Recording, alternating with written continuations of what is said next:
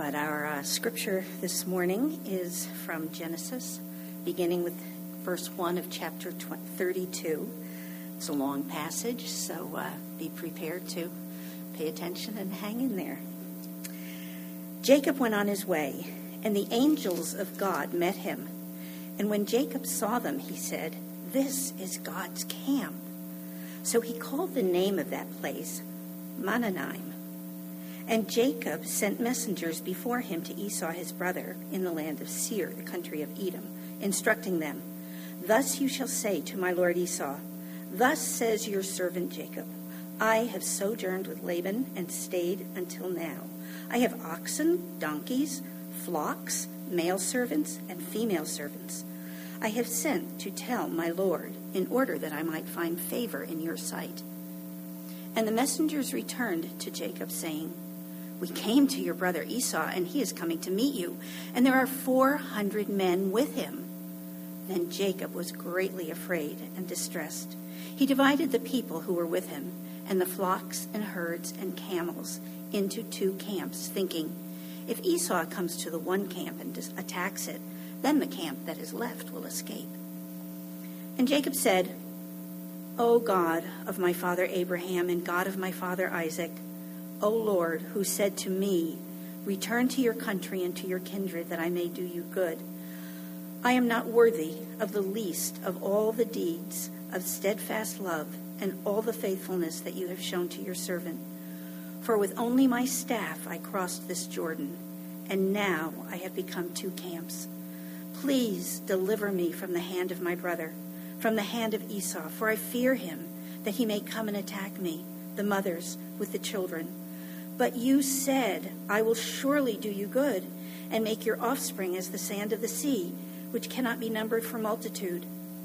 So he stayed there that night, and from what he had with him, he took a present for his brother Esau two hundred female goats, twenty male goats, 200 ewes, 20 rams, 30 milking camels and their calves, 40 cows and 10 bulls, 20 female donkeys and 10 male donkeys. These he handed over to his servants, each drove by itself, and said to his servants, Pass on ahead of me and put a space between drove and drove. He instructed the first, When Esau my brother meets you and asks you, To whom do you belong? Where are you going? And whose are these ahead of you? Then you shall say, They belong to your servant Jacob. They are a present sent to my lord Esau, and moreover, he is behind us.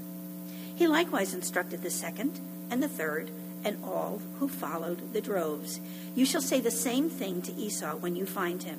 And you shall say, Moreover, your servant Jacob is behind us. For he thought, I may appease him with the present that goes ahead of me, and afterward I shall see his face. Perhaps he will accept me. So the present passed on ahead of him, and he himself stayed that night in the camp. The same night he arose and took his two wives, his two female servants, and his eleven children, and crossed the ford of the Jabbok.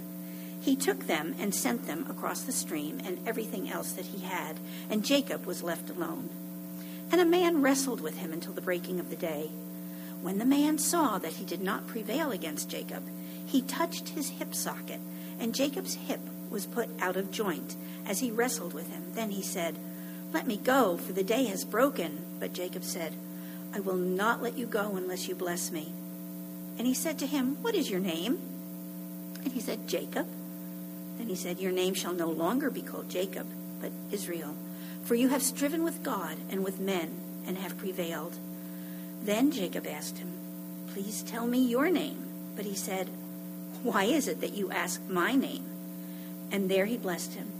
So Jacob called the name of the place Peniel, saying, For I have seen God face to face, and yet my life has been delivered. The sun rose upon him as he passed Peniel, limping because of his hip. Therefore, to this day, the people of Israel do not eat the sinew of the thigh that is in the hip socket, because he touched the socket of Jacob's hip on the sinew of the thigh. And Jacob lifted up his eyes and looked, and behold, Esau was coming, and four hundred men with him. So he divided the children among Leah and Rachel and the two female servants. He put the servants with their children in front, then Leah with her children, and Rachel and Joseph last of all.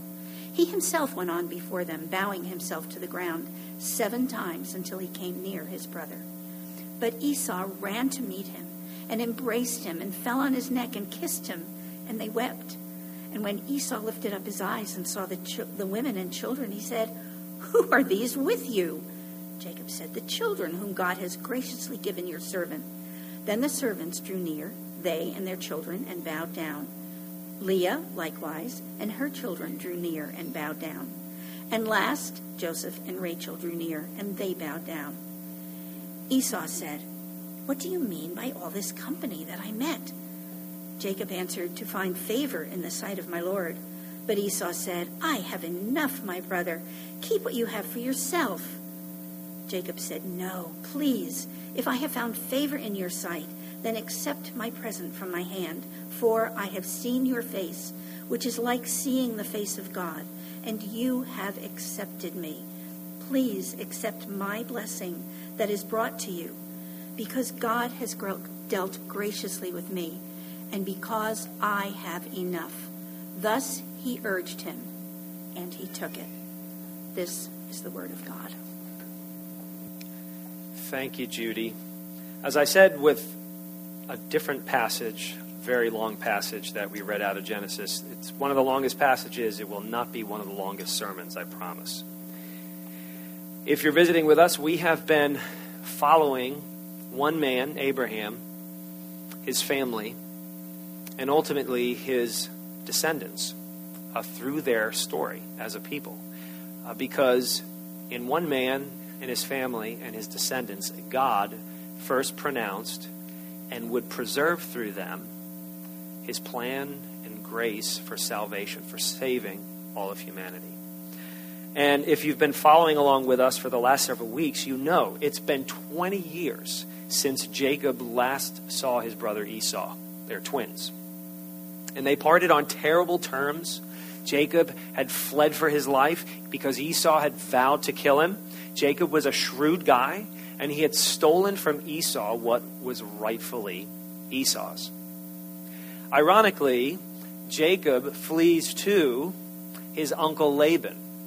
Laban plays the type of uh, the kind of tricks on Jacob that Jacob had been playing on his brother Esau. Uh, Laban was shrewd and manipulative also. Jacob, however, was still able to outwit Laban. And through a lot of toil and frustration, uh, Jacob acquired wives and children and livestock, flocks, herds, tremendous amount of wealth. As you can see, the gift that he gives his brother is enormous and was just a portion of what he had accumulated over his years uh, in exile. So after two decades, God commands Jacob to return home, to go back to Canaan. But Jacob, Jacob apparently, in his conscience, cannot go home without facing his brother Esau. Jacob and his entire caravan, they go out of their way uh, in order to confront Esau. He just felt like he had to see his brother and face the facts and face the past. So, so the tension is great. And, and you see Jacob, who had outwitted people and outnegotiated people his entire life, now he can't lean, he can't play to his strengths. Because he, he, his eyes are blind. He, he can't see what's happening, but what he knows is that his brother Esau is coming at him with 400 men. You should translate that fighting men. Uh, so he's scared beyond his wits. He can't play to his strengths. He's mortally distressed for his family. Now, I think some of us have faced great moments in our lives, would you say, great moments uh, where the tension was overwhelming. Where you can't sleep, where you can't eat, you, you, you worry yourself into physical trauma. You're so worried, it's such a big deal uh, that you physically made yourself sick, thinking about it, worrying about it. Maybe you have faced people from your past. Uh, maybe you have had to deal with an old fear that's come back in a tenacious way. Maybe you've had to deal with a challenge that was outside of your perspective and outside of your experience, and you just didn't know how to handle it. I have a question. How do you know that you have endured some of life's most challenging circumstances successfully? How do you know when you come out of a situation, something like what Jacob's going through right now? How do you know when you come out of a situation that you've endured it successfully? Whether you discover it right away or 10 years later or 20 years later, how do you know that you've endured life's most challenging circumstances successfully? We've heard many things in the culture in which we live. The Bible's answer to that question has to do with humility. And the idea for today that I hope you will see from Jacob's story is that God blesses the people he humbles. Humility is not a favorite word in our culture, or in most cultures, but God blesses the people that he humbles. In this struggle we read about, we see that Jacob does something that's unusual for him. He prays. Finally, he's praying. And actually, it's the longest prayer recorded in all of Genesis. Now, normally Jacob has responded to danger and to trauma and to opportunity with shrewdness and assertiveness. That, that's how he's managed. That's how he's coped. That's how he's gotten ahead in life, being a shrewd, assertive person. Now, his response is completely different. It's humble prayer. Not shrewd assertiveness, humble prayer. And he says in the middle of that prayer, in chapter 32, verses 9 and 10, he says to God, I am not worthy of the least of all the deeds of steadfast love and all the fruitfulness that you have shown to your servant. He said, You know, when I left my home, when I fled for my life, I had nothing but a staff in my hand. And now I'm returning home with abundant wealth. I'm alive. I have, I have all these children. This is all by your steadfast love and your faithfulness to me. So here you see a change in him you see that he's not grasping for, for success, but he's praying for deliverance. And so God answers Jacob's prayer. You ever get an answer that you didn't anticipate? Or that it, you didn't welcome when it was upon you? Because Jacob's answer was not something he would have anticipated. God's answer to Jacob's prayer was a wrestling match. Because we're told after Jacob uh, makes sure that his family, that his wives and children are okay, he spends the night alone. He's all by himself in the dark, and out of nowhere, we're told he starts wrestling with a man. And as you read on, it's very clear that the man is none other than a human manifestation of God Almighty. He's alone. He wrestles with this God man that night. And, and God just finally because the day is approaching, and scholars believe that's important because no one can see the face of God and live.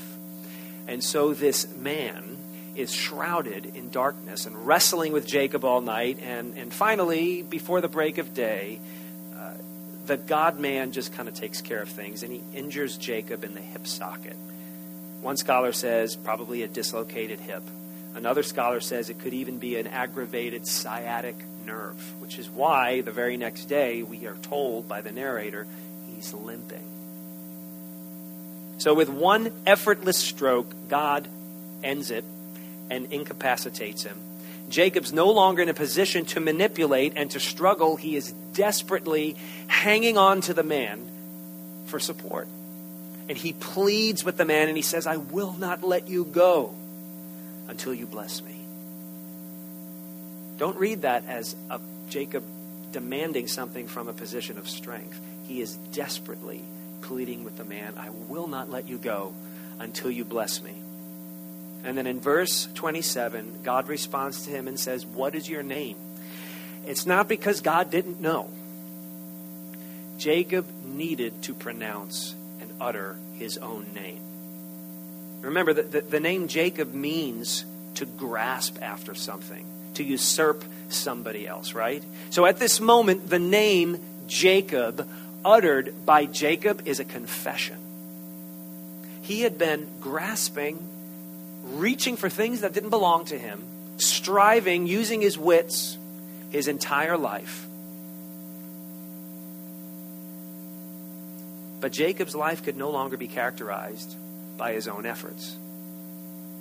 His life would have to be characterized by God's efforts.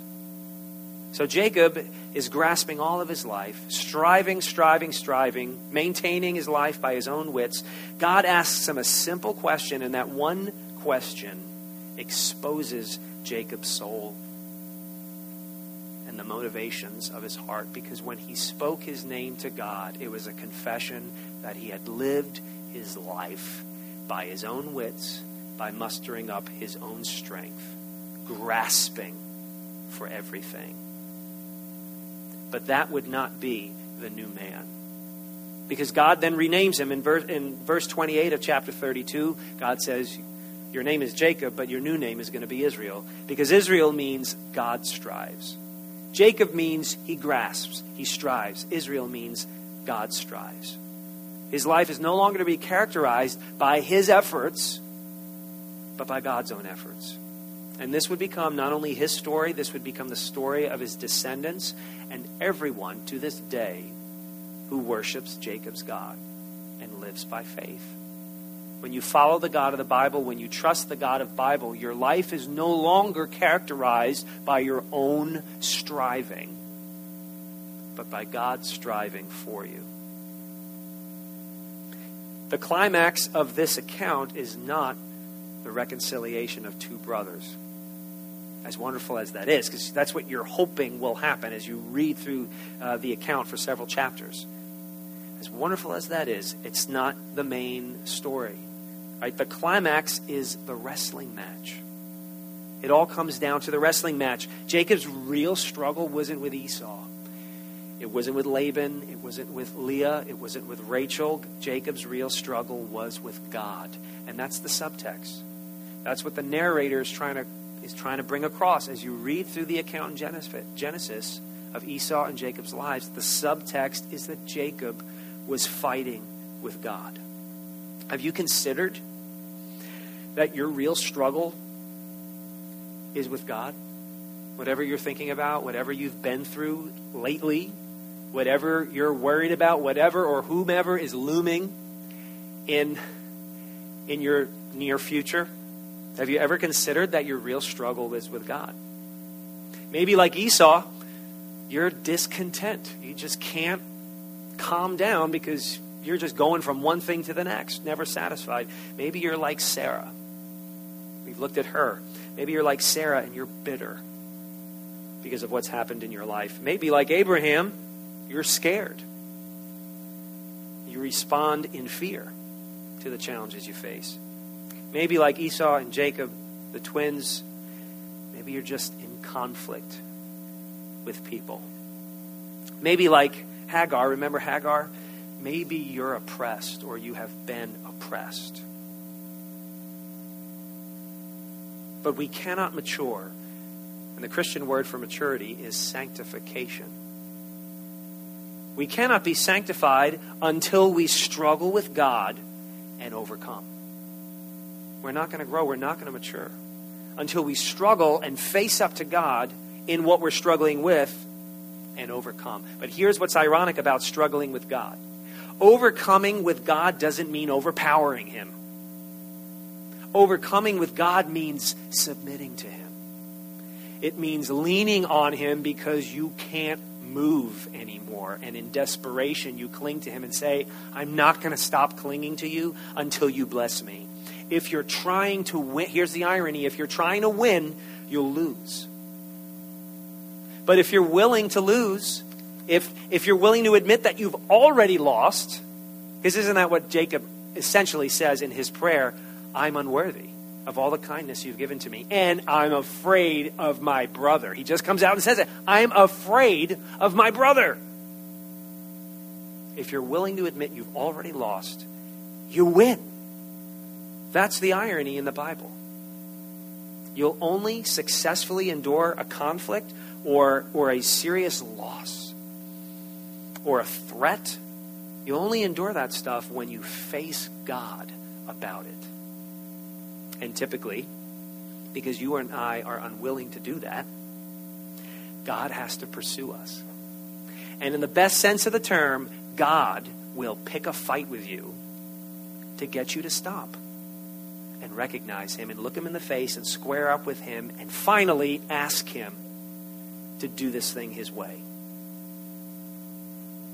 Our testimonies, if you're a Christian, you've, you've Christians kind of have our own language, uh, and we talk about testimonies, you know, how you came to know Jesus. Um, our testimonies, they're really stories, they're remembrances of how we've struggled with God and have overcome. But how we have overcome our sin, how we have overcome our pride. Faith stories, they're not like trophies that you just put up on a shelf. Look, look at how strong I was. Look at how high I jumped and how fast I was and how intelligent I was and how manipulative and coercive or how kind and admirable I was. Your, your testimony, if you're a Christian, it's not like a trophy, it's a portrait of your weakness. Faith stories are port- portraits of our weaknesses, showing people this is when God was strong. And like Jacob, we finally mature when we can square up to Him to face God and admit to Him we've been against Him all along. And we actually need Him desperately. And just like with Jacob, God proves to bless us as He wins. The Apostle Paul illustrated this very point.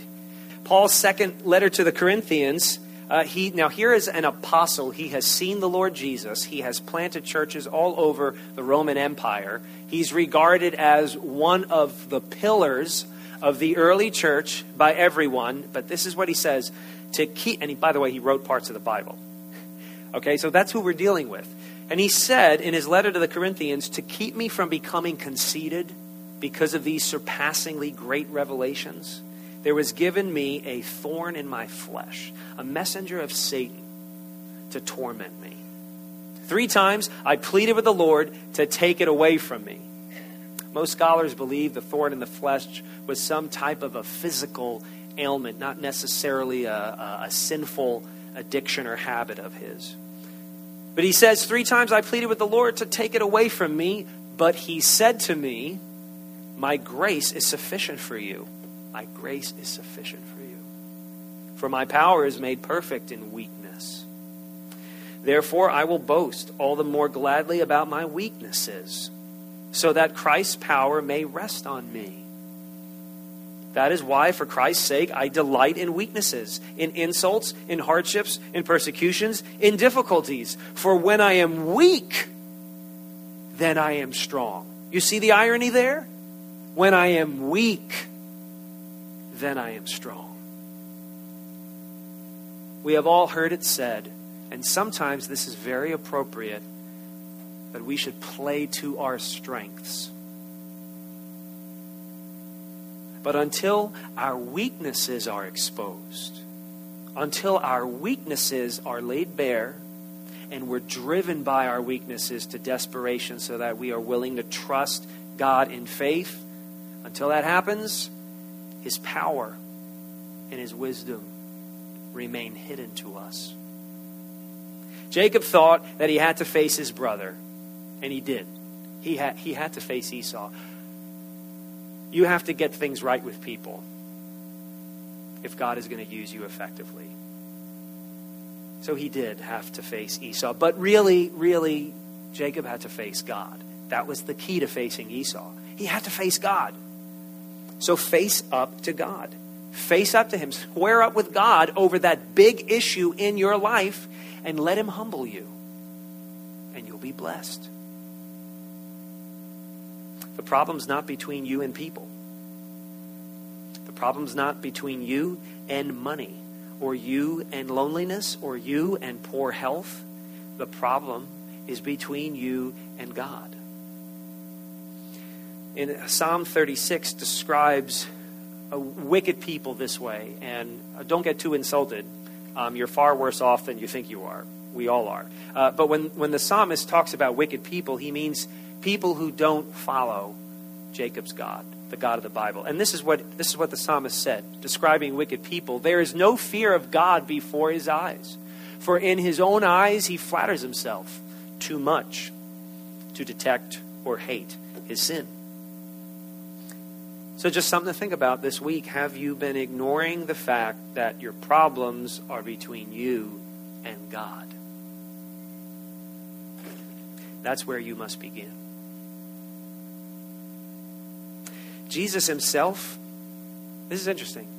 Jesus himself had to wrestle with God. The Son of God, Jesus of Nazareth, as a human being, had to wrestle with his heavenly Father. It was in the Garden of Gethsemane. It's always hard for me to say.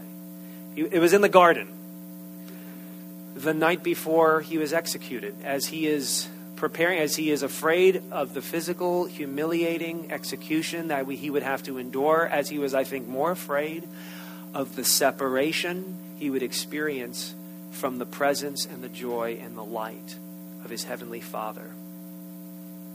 He wrestled with his Father in prayer until he literally sweat blood.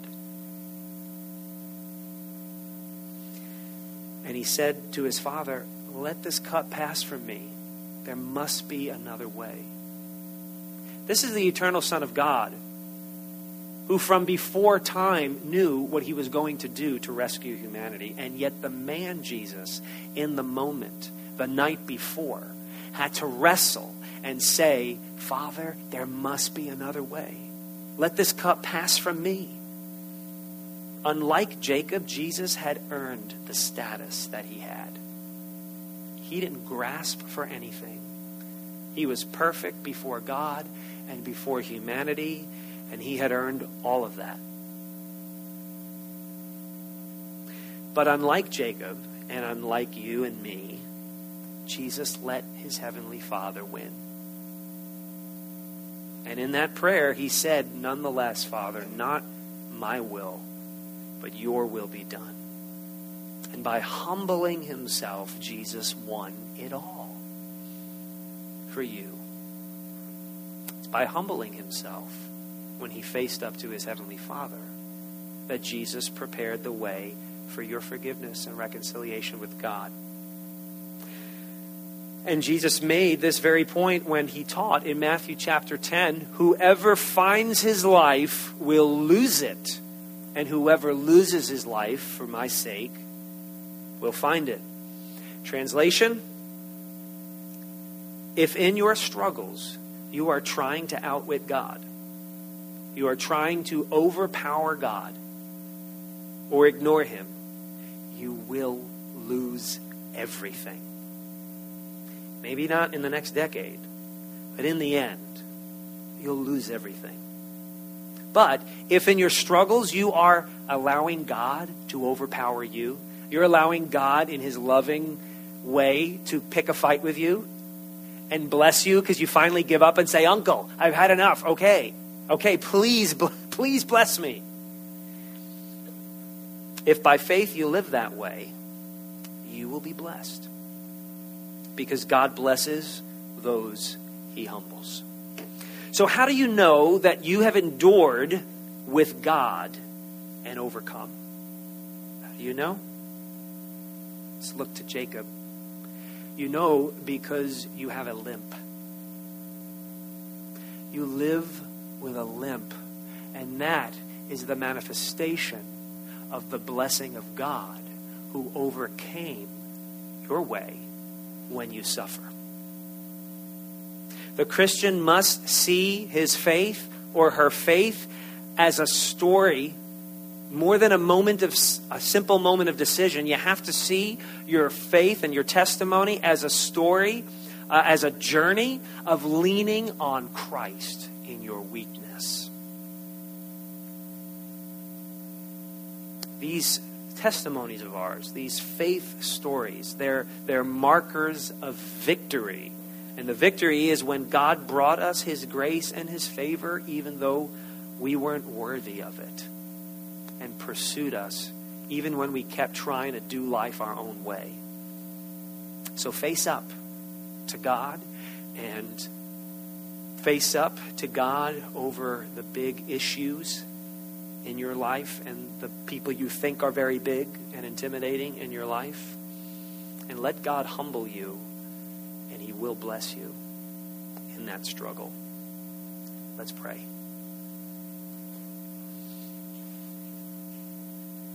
Father, we confess, like Jacob, that even after we have followed you and technically, openly worshiped you for years, we still do things our own way.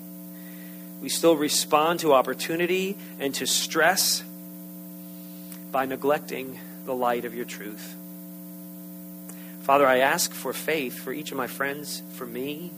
Give us the faith to face up to you in our struggles, in our stress, in our weakness so that your power may be made visibly clear, abundantly clear in that struggle. Father, give us the faith to cling to you until you bless us. And we praise you for our Savior, Jesus, who did just that. It's in his name that we worship you and come to his table. Amen.